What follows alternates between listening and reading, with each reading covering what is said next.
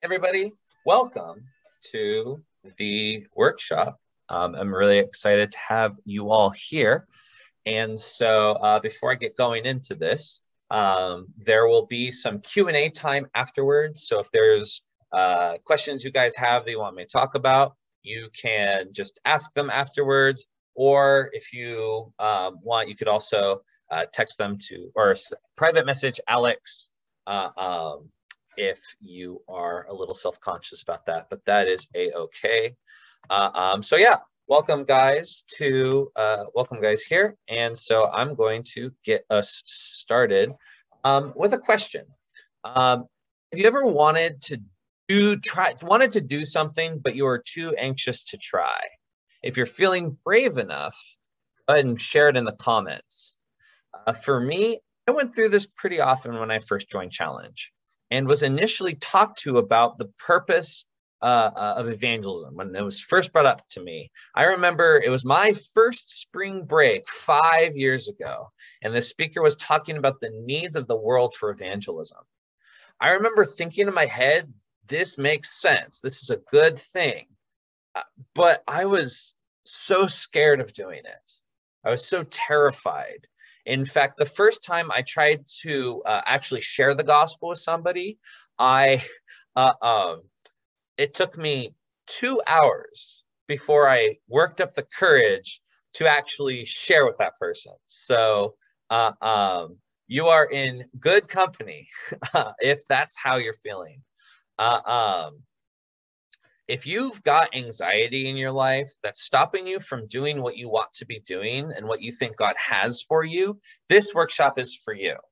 Because here's the thing, guys. I think because of the pandemic, many of our anxieties have felt heightened, or maybe you're experiencing a lot of anxiety for the first time.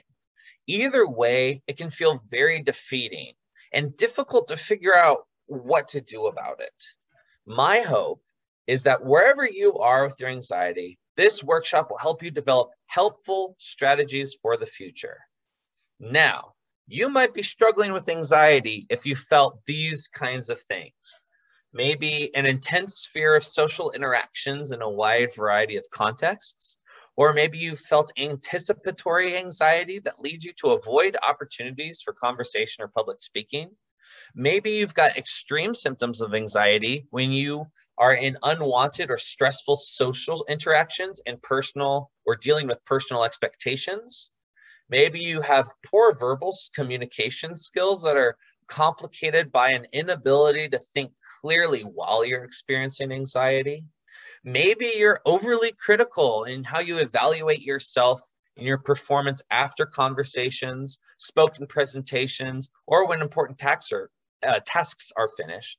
Or maybe you have really low self-esteem and a lack of self-confidence, which is being reinforced by constant self-criticism. I got this list from one of the main sources of dealing with mental health. It's a large website. And so, yeah, so maybe you're feeling those things. I will say, going into this is not going to be a complete picture of overcoming anxiety. If we were to do that, we'd probably be here for hours. Rather, my goal in this workshop is to help you identify anxiety in your life and to give you strategies to begin having success in areas of your life that are currently dominated by anxiety. Now, a quick point of clarification. If you've got like a serious anxiety disorder, or it's like particularly severe, consider getting help. I'm not a licensed therapist. I'm just somebody who's struggled with anxiety my whole life. And so considering taking medication, if it's that bad, might be an option if you go to a therapist and they're like, hey, this might be helpful. I have friends who are on medication for anxiety and it's been helpful for them. But I still think that even if you're dealing with it on that severe of a level, that what we'll be talking about will be helpful. So to get started, do we have that handout? Has that handout been shared yet? It has, yeah. Okay, cool. I was waiting for somebody to say something. Perfect. So, so we're going to get into this handout. And so the first point is the first part so that we can have this freedom to act, the freedom to choose what we want to do, is we have to pinpoint the source. So to get started, I'm going to put us on a 1-minute timer. I want you to write out for yourself. So maybe on your phone or in your notes is a great place. Write down a quick list of the biggest sources of your anxiety. So we're going to take 1 minute to just think of anything you can think of and write as many things as you can think of in terms of what's causing you anxiety. It might be long, might be short, but go ahead and start now. So just kind of take some time to think about it. And I'll throw some ideas out if you're kind of stuck as you're thinking about it.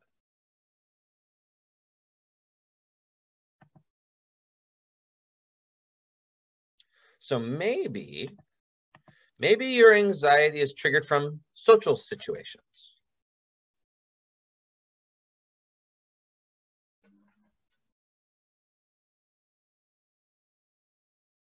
Maybe the anxiety is performance-based, maybe something like school.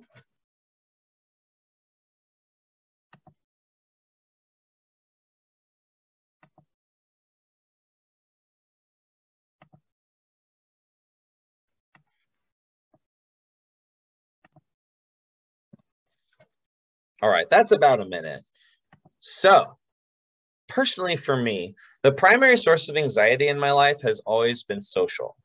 Since I was a little kid, I've struggled in group contexts. For example, when I was in kindergarten, I got put in a public school, and my mom drove around to see, you know, how's little Noah doing?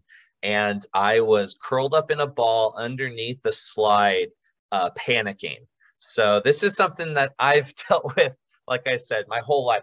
I've been really bad with group contexts, which hit its peak my first 2 years of college. At this time, I didn't interact with anyone outside of a few very close church friends and family, and I had a constant urge to appear excellent. Otherwise, I would be judged by those around me. I spent a lot of my time playing video games. I'm talking like 8 to 10 hours a day, because that was like the closest that I could get myself to interacting with people socially. And this anxiety also is like mixed up and tied in with personal performance and like my ability to be in school. And like I said, this dominated my life for years until I joined Challenge, where I was able to begin taking active steps to overcoming these feelings. So being able to identify what's causing your anxiety in your life is key to conquering it in your life. It can seem obvious. It's like, this seems like a no-brainer, but when you're in the moment, when you've got anxiety and it's all going crazy, you get focused on just the feelings and trying to deal with the feelings, and not with what is the actual sources, what's creating this cycle in the first place. Now, when I first joined Challenge, I wrote out a list like we just did. So it was something that I had just done, and I found it recently, and I looked over it, and I had 24 like specific things that were like causing me like major anxiety in my life. And I remember when I first wrote it down and I looked at it, I was like really discouraged and I felt really defeated. I was like, there's all these things in my life. I don't know how I'm going to get through all these things. I don't know how I'm going to be better. And looking back on it, now I've like crossed out so many of those things. Most of those things don't cause me anxiety anymore. And that is just a proof of the work that God has done in my life. And through the help of a lot of different people that have given me different strategies to help me go through it. And so, so wherever that you are with your list right now, don't feel discouraged, because God can work in your life. If the way what I tell people is, if I can be where I'm at, then you guys can then God can work in your life to overcome that anxiety as well. So don't be discouraged. If you ever feel discouraged, come talk to me and I'll share some stories of some of the things I've done because of my anxiety, which I'll continue to share. Don't worry. Second, so the next thing on your handout is identifying amplifiers. Now, sometimes your normal sources of anxiety aren't the only things contributing to that anxiety.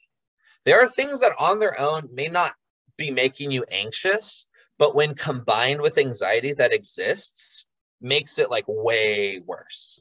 These, of course, could be their own sources of anxiety, but for the purposes of what I'll be talking about, we're going to think of them in how they amplify anxiety. So I'm sure we could list all kinds of things that make anxiety worse, but I'm going to focus on these 5 that I think are relevant to most college students or many college students. So they're all there on the handout. And the first one is comparison. In our social media age, there is so much opportunity to compare ourselves to friends. Like, for example, maybe you're scrolling through, you see a photo of someone getting lunch with a mutual friend, and you're like, why aren't I getting lunch with this person? Why is that person getting lunch with that person? I want to do that. And you start feeling bad about yourself. Or maybe you're scrolling, you see someone who's got a post-workout pic and they're all swole and muscular, and you're laying there looking at the picture on your sofa with a 2-pound bag of popcorn your dad bought. You know, maybe that's just me, but regardless, we're so easily disposed for this. I had a friend once explain it to me that it's so easy to compare our backstage to other people's highlights. It's so easy to compare our backstage with other people's highlights. When you're going through what people show, especially on social media, generally is their best side. It's the things that look great. They look squeaky clean. You know, you got the filters on the Photoshop and all of that. We only see the good stuff, and we're comparing the best of people's lives with like our garbage. Like, if I'm gonna compare like a picture of like this curated meal made by Gordon Ramsay to what is currently in my trash can, like, we wouldn't call that a fair comparison. And so we need to be careful about that, doing that in our own lives. The second thing is sin. If you've got sin in your life that you aren't confessing, or pet sins that you are holding on to, the guilt that comes from that can have an impact on your anxiety. The sin can also put you in this term, I love this term, it's called cognitive dissonance. It is essentially a scientific term for hypocrisy. Who you see yourself as and your actions that you do don't line up. So maybe you believe that it's important to, like, that loving dogs is like a big thing. You love dogs, but every time you see a dog, you kick it. You have cognitive dissonance because your actions and what you say you believe, they're not lining up. Something is off. When we are in this state, when it comes to sin, that can tap into all kinds of anxieties and insecurities that you have. It can dredge things up. There's all kinds of different areas where that can be dangerous. Next, health. This is an area I've been really starting to grow in recently, especially since getting married to someone who is healthy. How you take care of yourself has a big effect on your mental health. Like, are you getting enough sleep? Are you pulling like all-nighters twice a week? Are you living off of a diet of dinosaur chicken nuggets, pizza rolls, and energy drinks? If that's what I used to live off of when I was in college. If you're not taking care of your body, when you start feeling anxious, you're not only feeling miserable from anxiety, but also just from not being healthy. And the next point ties in to this health, but caffeine, man. It's kind of specified off of health, of course, but like, I think this rings up with a lot of us, you know, staying up late. You know, maybe you're in a situation where, you know, you've got homework due, maybe it's like a 12-page essay, you're stressed, you're anxious out of your mind, and you start chugging coffee and caffeine to try and keep it up, try and keep it going. And maybe your mind is like crazy active and your body is like feeling like trash. This is an example that I found of how I feel when I drink too much caffeine late at night. I feel like this chair does, where it's screaming and it can't move. So with that, like it's useful. Obviously it's something that's helpful, but if you're not careful with it, can really impact your anxiety. Finally, there's conflict. When I say conflict, I mainly mean relational issues. Even if you don't deal with anxiety, having unresolved tension in your relationships with others can impact your anxiety without even realizing it, because you've got this added stress, this added weight of the relationship there. There's a reason why in Matthew 5:23 and 24, Jesus says, "Therefore, if you are offering your gift at the altar and there remember that your brother or sister has something against you, leave your gift there in front of the altar. First go and be reconciled to them, then come and offer your gift." So, 1 minute. Which amplifiers are making your anxieties worse? So write down those. And if you can think of anything, like maybe there's other amplifiers that could be worsening your anxiety, write those down. So take a minute.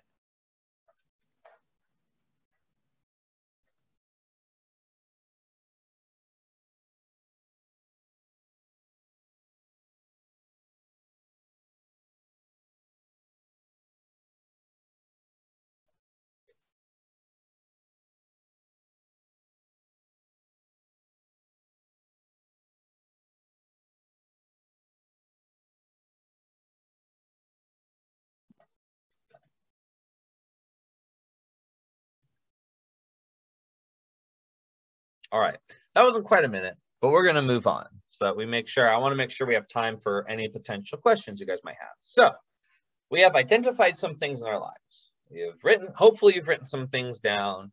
Now we're gonna shift over to strategies. What do we do?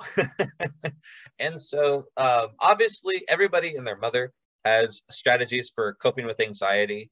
What I'm going to be sharing with you are five areas, five strategies that I've used in my life to help me overcome the anxiety that I've dealt with. We're going to jump right into it. So the first one is we need to reframe your anxiety in reality. We're going to reframe your anxiety in reality. Now, if you've hung out with me for any length of time, you might notice that when I'm dealing with stressful things, something that I'll say is, well, at least nobody died. And that's a win. It seems silly, I know. But the reason why I say that to myself and to others is because often our anxiety can lead us into imagining worst case scenarios, or we're quick to imagine people jumping to conclusions and judgments about us, which most of the time maybe isn't even the case. So I'm going to define reframing as the process of taking things that are overvalued in life and putting them into perspective with the realities of God's involvement in it. So I'm gonna repeat that because that was a lot. So reframing is the process of taking things that are overvalued in life and putting them into perspective with the realities of God's involvement. Matthew 6:25 through 27 says, "Therefore I tell you, do not worry about your life, what you will eat or drink, or about your body, what you will wear. Is life not more than food, and the body more than clothes? Look at the birds of the air. They don't sow, they don't reap or store away in barns, and yet your heavenly Father feeds them. Are you not much more valuable than they? Can any one of you, by worrying, add a single hour to your life?" In this section, Jesus is reframing for his listeners their worries. He's reframing them. He's saying, okay, what are their worries? What are they worried about? They're worried about what they're going to eat, their food, and what they're going to wear, their clothing. And this is what Jesus says, hey, in light of the fact that God cares for wild birds, doesn't that mean he'll take care of us? who he cares about, who he loves us, who calls us his children, way better. This act of reframing puts our comparatively small worries into scope with the realities of life and God's providence. And I know sometimes, you know, anxiety, it feels big. It feels like this giant thing. But when you compare that to the power of God, those things become small. So, two strategies for helping us to reframe. First thing is work out your schedule. Learn how to schedule. Especially if you're feeling like a general sense of overwhelmedness, if that's contributing to your anxiety, working out your schedule, planning things ahead can make huge dividends.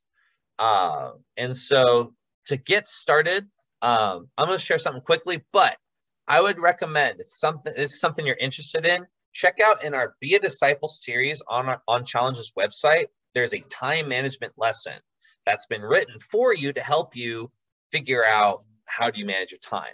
But start with the things that are static and can't move. So maybe that's challenge events, maybe that's work hours, maybe that's class times, like everything that can't move, maybe you babysit or something, you know, put it all into your calendar. And then all the extra time you have, fill that in with your homework, with the different tasks that you have. Put it all in there. And if you want to take breaks, put those breaks in your schedule. It can feel nitpicky and it can feel like, man, Noah, I don't have time to do this. Maybe some of you are thinking that right now. Noah, I don't have time for this. I got too many things going on. But here's the thing. If your workload is really that big, then you can't afford not to do this. Something that Jacob Willebeck Lamar has told me, which he probably heard from someone else, is like an hour spent in like managing his time saves him 10 hours in a week. Because he knows, and if you do this, you know when things are going to happen. You know, and the great thing is, if you can easily put away stresses about, oh, how am I going to get this done? How am I going to get X homework done? How am I going to get Y schoolwork done? Because guess what? You've already made the time to do it. It's already in your weekly schedule. So that's not a problem you have to deal with right now because it will be dealt with later. And when you take time to relax, you can actually relax. Secondly, if you've got a lot of, let's say, social anxiety, then you're going to have to give yourself questions that help you kind of get out of your head. Now, this is speaking more from experience, but for me, just as someone with a lot of social anxiety, what tends to happen is that maybe I do something stupid. I make a weird joke, or I don't know, like a weird sound, or do something really awkward. And that happens. And then I start thinking about, what do people think of me because I did this thing? And then I do more awkward things because I'm kind of anxious and stressed. And that's what I do when I'm anxious. And then it kind of becomes this cycle and it just feeds itself. And so in order to break myself out of that, I have to ask myself questions that take me out of that. I have to ask myself, do people really think this? Like really, like another thing, do people really have the time to think about this? I've noticed that people spend a lot less time thinking about me and the weird things I've done than I think they do. The only exception that I would maybe give is my wife, but that's because she's stuck with me. So bar that, like, you know, asking questions to help you break out of the cycle, this ring around the rosy, this cycle, and questions, especially ones focused on God, can really help you. So 1 minute application. What are you overvaluing in your life that's causing you to be anxious? What is being given space that God should be in? And, you know, an additional question to that, why do you think that is? Why is this thing being valued so heavily? So take a couple seconds, write down some thoughts, some things.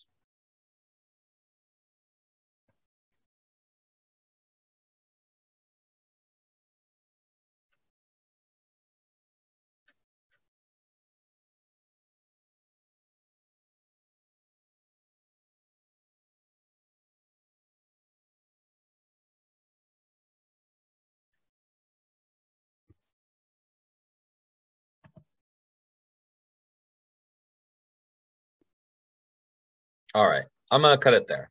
I don't actually know if we have the 1,000 minute, but that's okay. All right, we're going to continue along. Whoop. Sorry, I accidentally messed up the chat, so I want to see all y'all's faces. Anyway, moving forward. Point number 2, eliminating amplifiers and unnecessary anxiety. Our lives are busy. We've got so many things vying for our attention. Companies spend literally millions of dollars trying to get you to notice their product amidst all the other products. I mean, literally, just in the Super Bowl alone, people spend millions and millions of dollars. It's wild how much your attention is worth to these companies. And it's so easy for us to just kind of take stuff on, just kind of pick and grab things that seem interesting to us. And before we know it, we've grabbed a few things that are actually harmful and contributing to our anxieties. Now, when I say unnecessary anxiety, that can seem like a funny term because technically all anxiety is unnecessary. So what I mean is this is stuff that's like really doesn't matter. Now, to give you an example, there's this video game called Rust that I used to be really into. Now, I don't need to explain to you how the game works for you. All I need to tell you is that it added so much stress to my life just because of how the game worked. It was just a naturally stressful multiplayer game. And regardless of which, after putting in over 400 hours into this game, I eventually realized, wow, why am I playing this? All it's doing is making me miserable. It's keeping me up at night, and I quit it. And since quitting it, my quality of life has gone up so much. Now, there's this thing that is totally unnecessary. It's not something, you know, it's not school, it's not work, it's not things that are contributing to my life. It's just this random thing that I've taken on that's just making me anxious. That doesn't need to be there. I don't need to be experiencing anxiety from this thing. Often, here's the thing though, these really unnecessary sources of anxiety, the reason why we hold on to them is because for one reason or another, we want them. There's some level of desire about it. And so otherwise we wouldn't hold on to it. If we didn't want it in some way, we get rid of it. An example I've dealt with recently has been Facebook, specifically what other people post on it. I would read, like, for whatever reason, I like dealing with, I like thinking and discussing with controversial subjects. And I would read all these different people, things that different people posted. And I noticed that it was just, I was just getting anxious. People talk about the election, people talk about the pandemic, and like all these opinions, and like the world was gonna end no matter what happened, basically. And even I wanted to read this stuff because I enjoy reading controversy, but I realized I don't need the stress. So I started just blocking all kinds of people on my Facebook feed. And since blocking all these people, sure, I'm not enjoying the controversy as much as I would be, but also I'm way less stressed than I was before I started culling all these things. And now my Facebook's mostly memes and cooking things that I enjoy that don't add stress to my life. So one easy way to identify this unnecessary anxiety is to identify what is the result. So if it's something like school, okay, the result is grades, working for a degree. This is something that you are actively working towards. Or if it's a job, okay, you need money to pay for things. And so these things Again, they're not, the anxiety is still not good, but with those things, we can focus more on reframing it, like we talked about before, taking these things and putting them in light and perspective of God's providence. However, if there's no good thing coming out of that anxiety, just toss it. You don't need it. You might be bummed about it for a week or two, but you'll get over it and your life will be way better because of it. Now, on the topic of amplifiers, so sometimes it can be hard to find. We talked a lot earlier about amplifiers, why they're bad, some examples, and sometimes it can be hard to figure out what is making my anxiety worse on top of just the stuff that I get anxious about. And so, and maybe you struggle with writing down some or thinking of some. I've got two tricks for you, two tricks to help you identify amplifiers. One way is through journaling. So keeping track of habits, routines, thoughts. In doing this regularly, you can see trends of things that are causing you anxiety over and over and over again. For me, when I'm writing in my journal or my quiet times about like, man, this experience from this game just made me like stressed. If that keeps happening over and over and over again, that might be telling that maybe I shouldn't be doing that thing, et cetera, et cetera.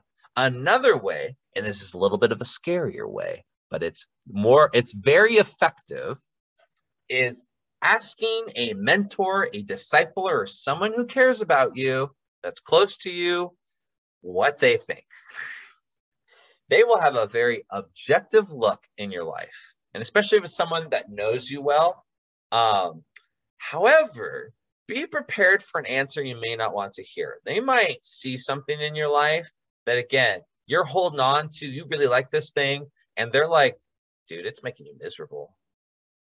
And it can be hard to let go of that kind of stuff. But be teachable, be humble in those moments, and you can reap a lot of benefits. So, 1 minute application. What amplifiers can you eliminate, and how will you do so? It might take less than a minute to make sure we have time. But quick, write down some thoughts.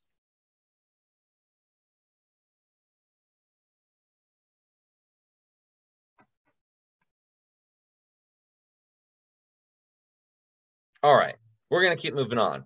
If I didn't give you enough time to write down, don't worry. I encourage you to go back after this and finish in those thoughts. Don't leave them unfinished. The next few points we're going to bust through. So the next one is deal with unconfessed sin. All right.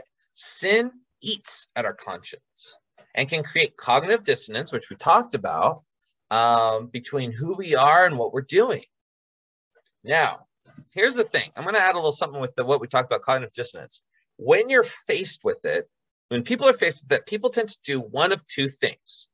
You either change your actions to match your convictions, or you change your convictions to match your actions. So with cognitive dissonance, people either change their actions to match their convictions or change their convictions to match their actions. Now, the second one is way easier to do than the first one, because the second one takes no work. For myself, I used to swear like a sailor. And this is before Challenge, but I used to have really, really bad language and really like digging language. Now, I could have, in my walk with God, either chosen to stop swearing or change how I feel about language so that, you know, it's okay to swear if it's just with your friends and, you know, you're not swearing at someone. It makes the joke funnier. I changed my conviction on that. And that only led to me doing it more and it becoming a much, much worse habit. So that by the time that I got to Challenge, it was really bad. And I had to put a lot of work in to change my convictions that I created and ultimately change my actions. So if we don't confess and repent from sin in our lives, that dissonance can take situations you'd normally be fine in and turn them into anxious arenas. So if you're constantly struggling with sin, first off, you have to confess that stuff to God. And 1 John 1:9 says, if we confess our sins, he is faithful and just to forgive us and to cleanse us of all unrighteousness. And Psalm 103:12 says, as far as the east is from the west, so far has he removed our transgressions for us. I want to encourage you, if you're stuck in something that's routine, that's something that you feel like you can't get out of, find some accountability partners. Find some people that you can be open with, tell them what's going on, and have them hold you accountable to work towards that. Not only will that help you, but when you do start seeing success, you have people to celebrate it with. So, 1 minute application. Take some time to pray. Take, 30 seconds, a minute, however long we decide. Think about, do you have any unconfessed sin in your life? If you think of anything, write it down and confess it to God right now. So just take some time, just kind of think and pray and see, is there anything that you're holding in your heart that you need to give to God?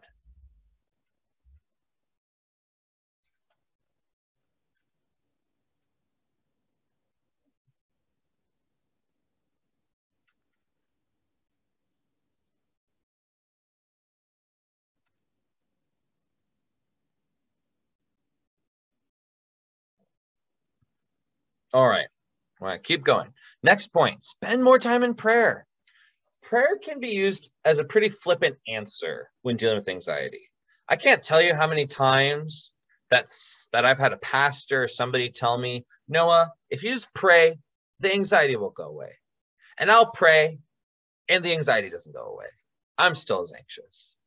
And so I want to focus this thought because prayer does help. Spending the time with God does help. I'm going to mention this first. Psalm 55:22. It says, cast your cares on the Lord and he will sustain you. He will never let the righteous be shaken. Prayer won't necessarily make anxiety go away immediately. Sometimes it can. Sometimes God chooses to bless you with that.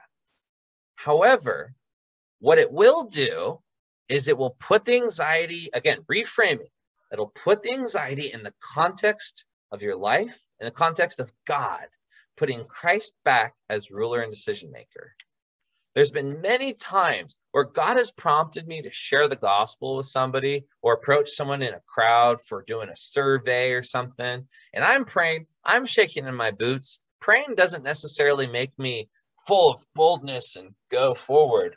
But what it does do is it gives me the strength and the courage to do it, in spite of me shaking in my boots and being terrified about it. Psalm 34:4 says, I sought the Lord and he answered me. He delivered me from all of my fears.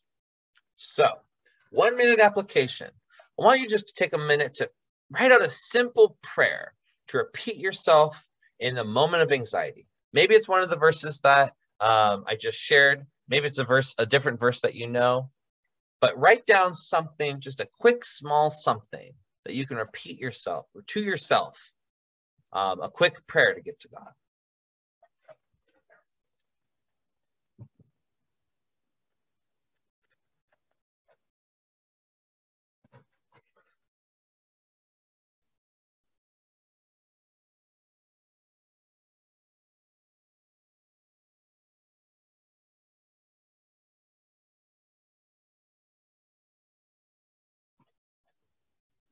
All right.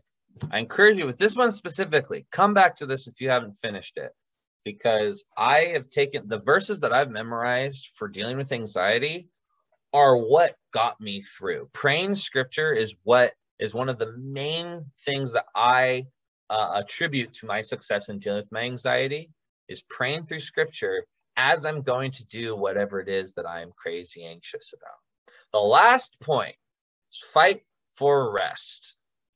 Here's a reality check for a lot of us. Most of what we do to try to rest doesn't actually end up being all that restful.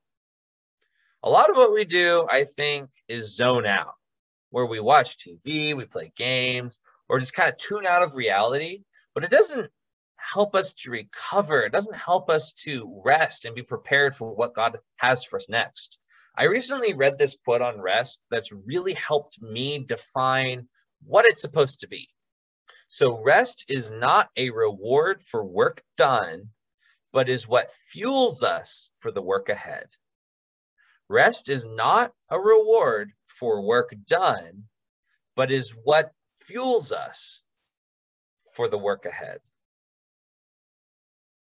We often try and reward ourselves with rest, but then we just end up burnt out because we're not preparing ourselves for what lies ahead and getting us ready for future work. Also, resting is a part of the 10 Commandments. I feel like this is one of the most glossed over of the commandments, and maybe one of the most ignored parts of the Bible in our busy, fast-paced culture. But in Exodus 20:8-11, it says, "Remember the Sabbath day by keeping it holy. 6 days you shall labor and do all your work, but the seventh day is a Sabbath to the Lord your God. On it you shall not do any work, neither you nor your son or daughter, nor your male or female servant, nor your animals, nor any foreigner residing in your town. For in 6 days the Lord made the heavens and the earth, the sea and all that is in them, but he rested on the seventh day. Therefore the Lord blessed the Sabbath day and made it holy." Now, I don't think it matters so much when you do your Sabbath. For example, I do mine on Mondays because I do a lot of work with all of y'all students on the weekends. And so when you do it is not as important as what you, as doing it, as making sure it's done. And knowing when and how to actually rest can be pretty difficult. So I threw together just a couple ideas. There's plenty of other things you could do. For example, maybe spending some extra time just abiding and meditating on Jesus's words and praying, just thinking about the scripture. Maybe sleeping for 8 hours and actually getting some good quality sleep might be good. Maybe going out on a walk in nature, just kind of breathe and separate yourself from all the things that are making you anxious. Or maybe spending time with friends that are encouraging to you. Whatever it is, resting is really important. So, last 1 minute application. What can you do to truly rest? And when could you make time for it? So, take a few seconds, think about this question, write some stuff down.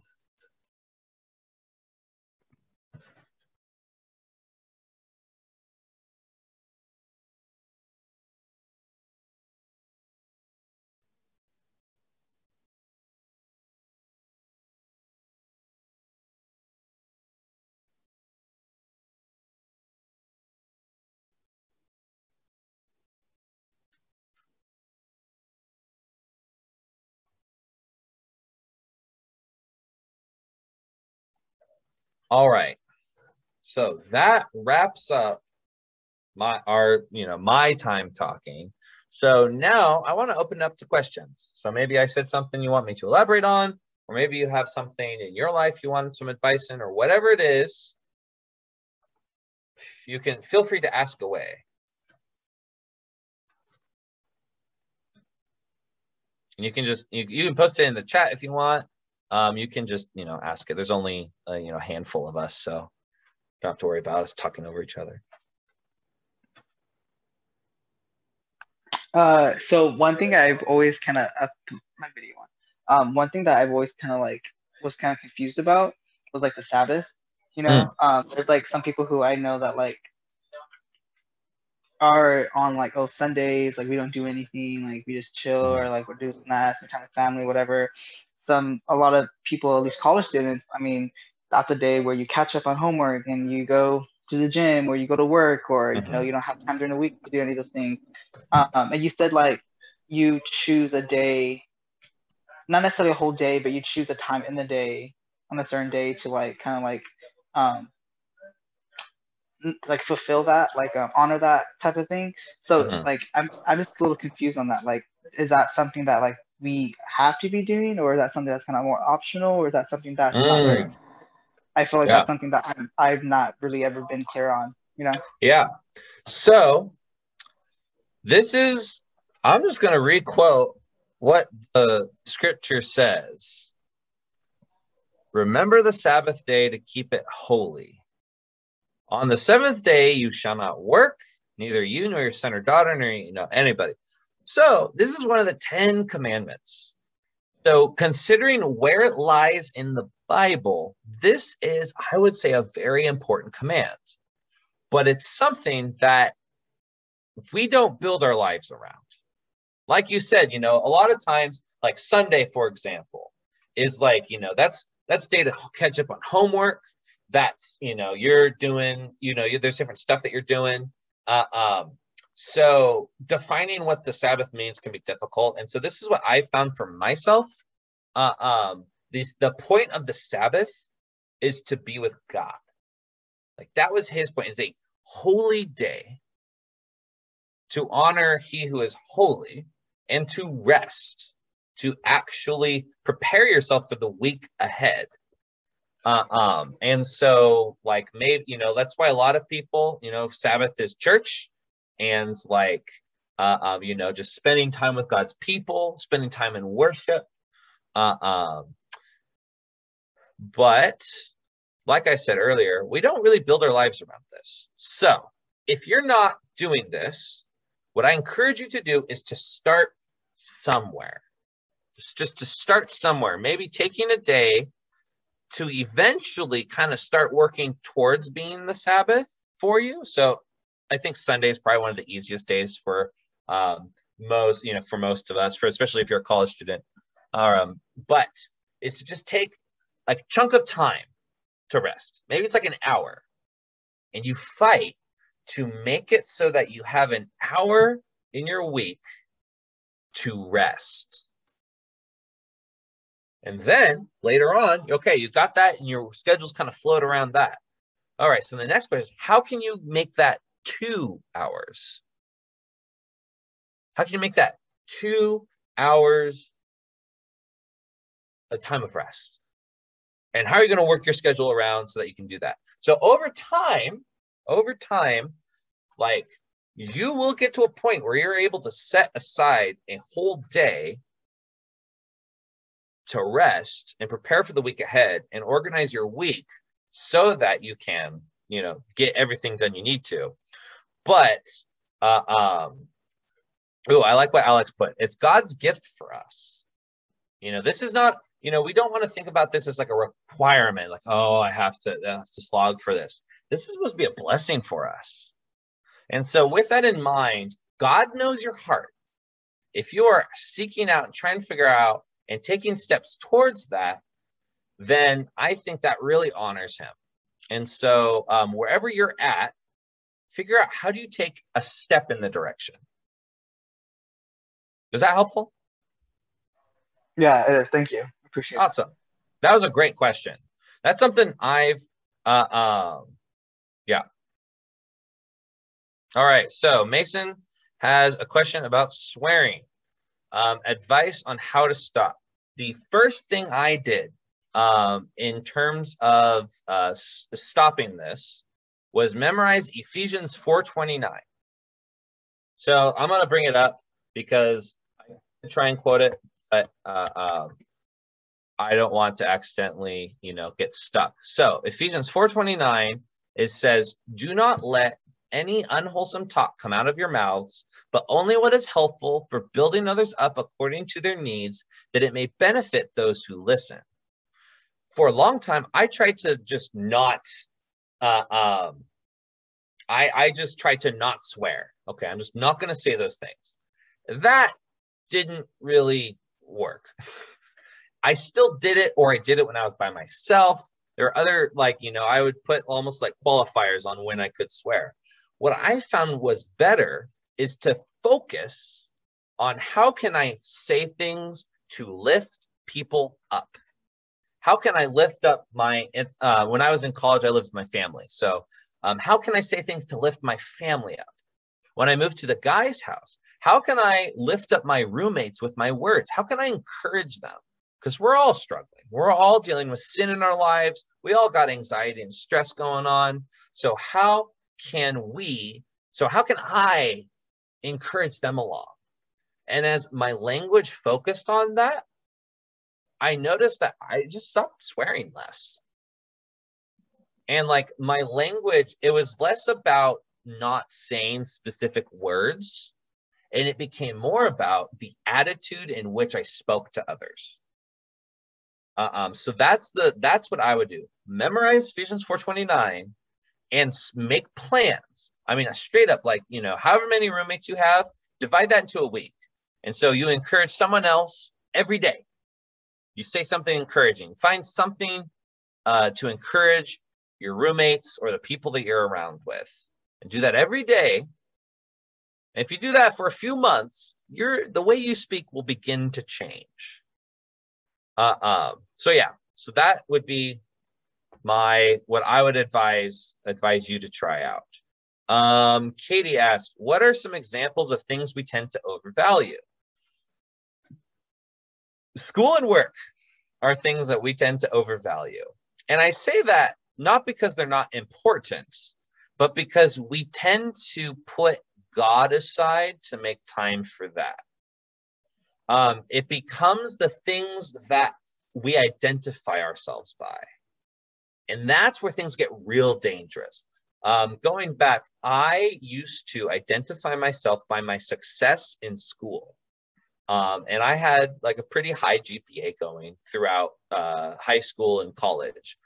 But that was because I had like built this thing into my identity. Who I was as a person was tied with how well I did in school. And because I overvalued that, because I put such great weight on my future and all these things on my school, I was anxious all the time about it. I had constant anxiety about it. And so, but when I began to put God in that spot, the other things, again, they're still important. You still make time for them, but it doesn't define you. It does, you know, it's like, if I do bad at this test, that doesn't define who I am in God's eyes. And that is such an important truth to hold on to. I remember I had one of my biggest successes in anxiety was I had a paper I worked on in the honors program that took me a year to write. So this sucker was a big deal. And in fact, if I did poorly on this paper, then I wouldn't have been able to graduate because it covered core requirements and all that. So I had all the room in the world to be anxious about this thing. And I had to constantly tell myself, my worth, my value is not tied up in this paper. And when I told myself that, when I reminded myself of that reality, that God's love for me won't change because if I do poorly on this, then I'm able to focus on writing the paper without it being a source of identity for myself. So yeah. Sweet, these are some great questions. It is 4:59. Are there any other quick things or any questions that anyone wants to ask?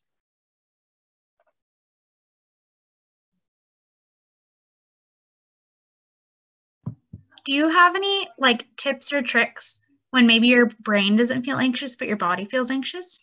So like, you know, it's true, but your body's still going wacky. So these are some things that are personal to me. So they may be different, but this, you know, to help kind of get your brains working in that direction. I found that going on walks or hikes or just physically doing something with my body is so helpful. I find when my body, if my body is still anxious, a lot of times it's because I'm like sitting. I'm not doing anything and it's just kind of festering. I've straight up been like crazy anxious in the middle of the night, and I'll get up and I'll just kind of pace around, or I'll walk around, or I'll go walk around the block or something. Like a lot of that nervous energy, that just kind of the shaking or something like that. I've had pretty visceral reactions to anxiety in my life.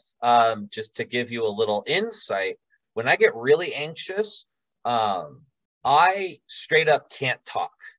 Like it's like almost like a guttural stop. And I start like shaking, like really badly. And so sometimes, you know, I kind of just walk it off. And that has been so helpful for me. So try that. I think that physical things, whatever you do to help with that, it should be something that's physical. Maybe it's working out, or I don't know. For me, also another one is stress eating. Like I stress eat a lot, and like food helps, straight up. Food does help.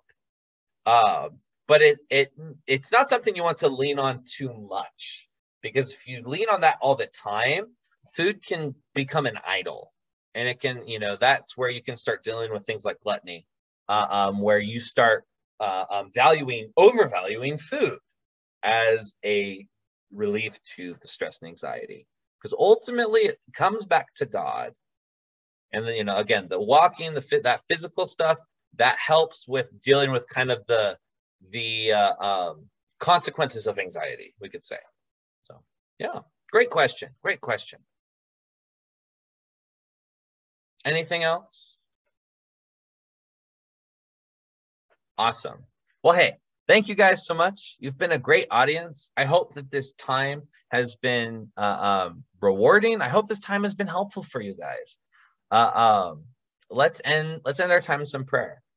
So, Heavenly Father, thank you for this time that we have to come together to lift up our anxieties, our burdens, our worries to you, God.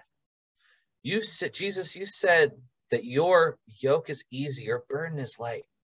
I pray that you would help us to fix our eyes on you, the pioneer and perfecter of our faith. God, God, you are in control of everything. Help us to remember that.